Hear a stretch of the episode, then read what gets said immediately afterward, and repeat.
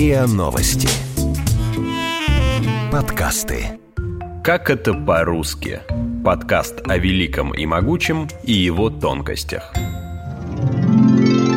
Горелки и жмурки. Кто горит и кто жмурится в детских играх. Горелки, пятнашки, салочки, жмурки. Названия детских игр скрывают не просто их правила. За ними стоят утраченные значения слов, народные верования и традиции. Горелки – подвижная игра, в которой ведущий должен по сигналу ловить других участников, убегающих от него поочередно парами. Сигналом служила песня – Гори, гори ясно, чтобы не погасло. Глянь на небо, птички летят, колокольчики звенят. Гляди, не воронь, беги, как огонь.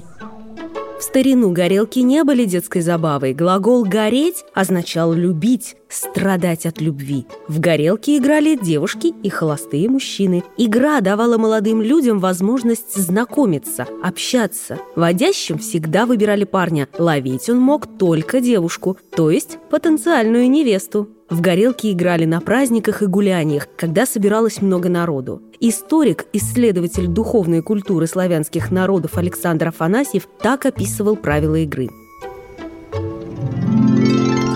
Холостые парни и девицы устанавливаются парами в длинный ряд, а один из молодцев, которому по жребию достается гореть, становится впереди всех и произносит «Горю, горюпень!» «Чего ты горишь?» – спрашивает девичий голос. «Красной девицы хочу». «Какой?» «Тебя, молодой».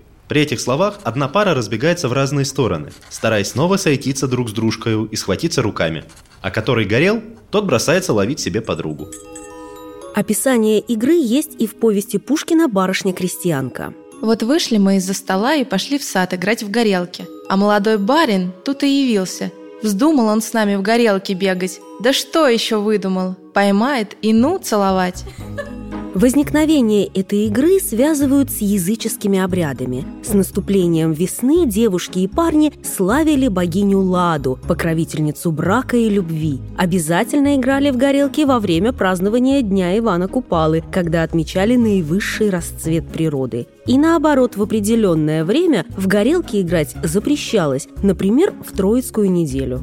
С любовной тематикой изначально была связана и похожая на горелки игра салочки, но со временем она стала детской. Суть игры достаточно проста. Салка, так называют водящего, догоняет и касается других игроков, то есть осаливает. Тот, кого он осалил, становится новой салкой. Игра не имеет определенного финала, потому что игроки могут бесконечно меняться ролями. Водящего в салочках не везде называли салкой. Например, на Урале и в Сибири его называли «голя». От этого слова произошел диалектный глагол «голить», то есть выполнять роль водящего. Я так полагаю, что название игры произошло от слов «сало», «сальный», то есть у водящего жирные сальные руки. До кого дотронется, тот становится водящим. По-моему, это логично.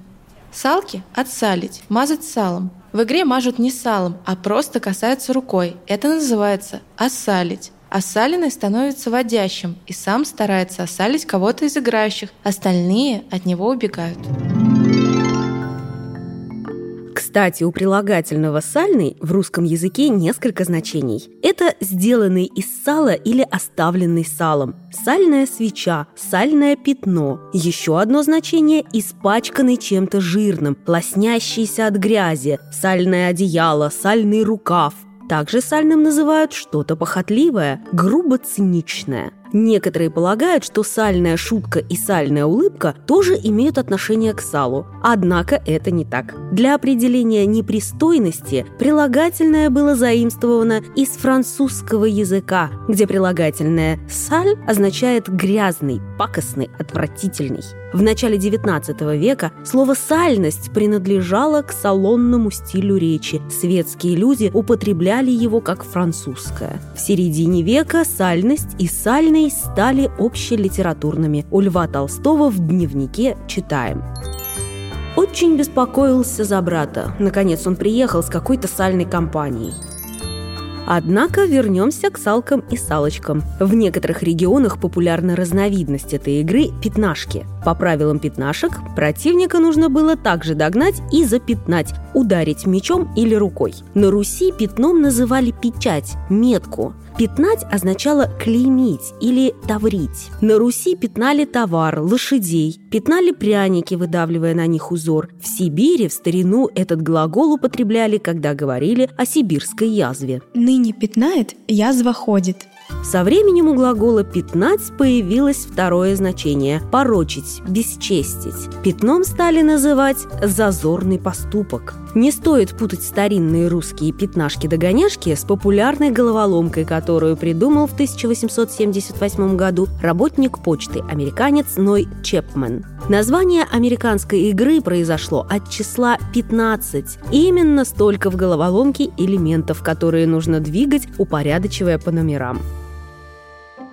Существует еще одна игра, связанная с погоней и прикосновениями. Это жмурки. Играют в нее, как уже понятно из названия, с закрытыми или завязанными глазами. Если в салках специалисты усматривают народные брачные традиции, мотивы пробуждения природы, то в жмурках эксперты проводят параллели между слепотой и смертью. Слово «жмурик» означает «покойник» не только на современном тюремном сленге. Это слово зафиксировано в толковом словаре Даля, без каких-либо жаргонных помет. Жмуриком в старые времена называли усопшего, например, на Смоленщине. В русской народной сказке «Дочь и падчерица» девочки играют в жмурки с медведем медведем. Причем они должны звонить в колокольчик, чтобы обозначить себя. Падчерице помогает мышка, а дочь съедают. В этой сказке и образ медведя, и финал с реальной смертью подтверждают древнее происхождение игры. Переплетение слепоты и смерти нашло отражение в пословицах и поговорках.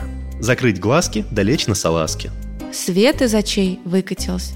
В народе считалось, что безжалостная смерть сама является незрячей. У восточных славян принято сразу закрывать глаза покойному, иначе смерть выберет ими новую жертву.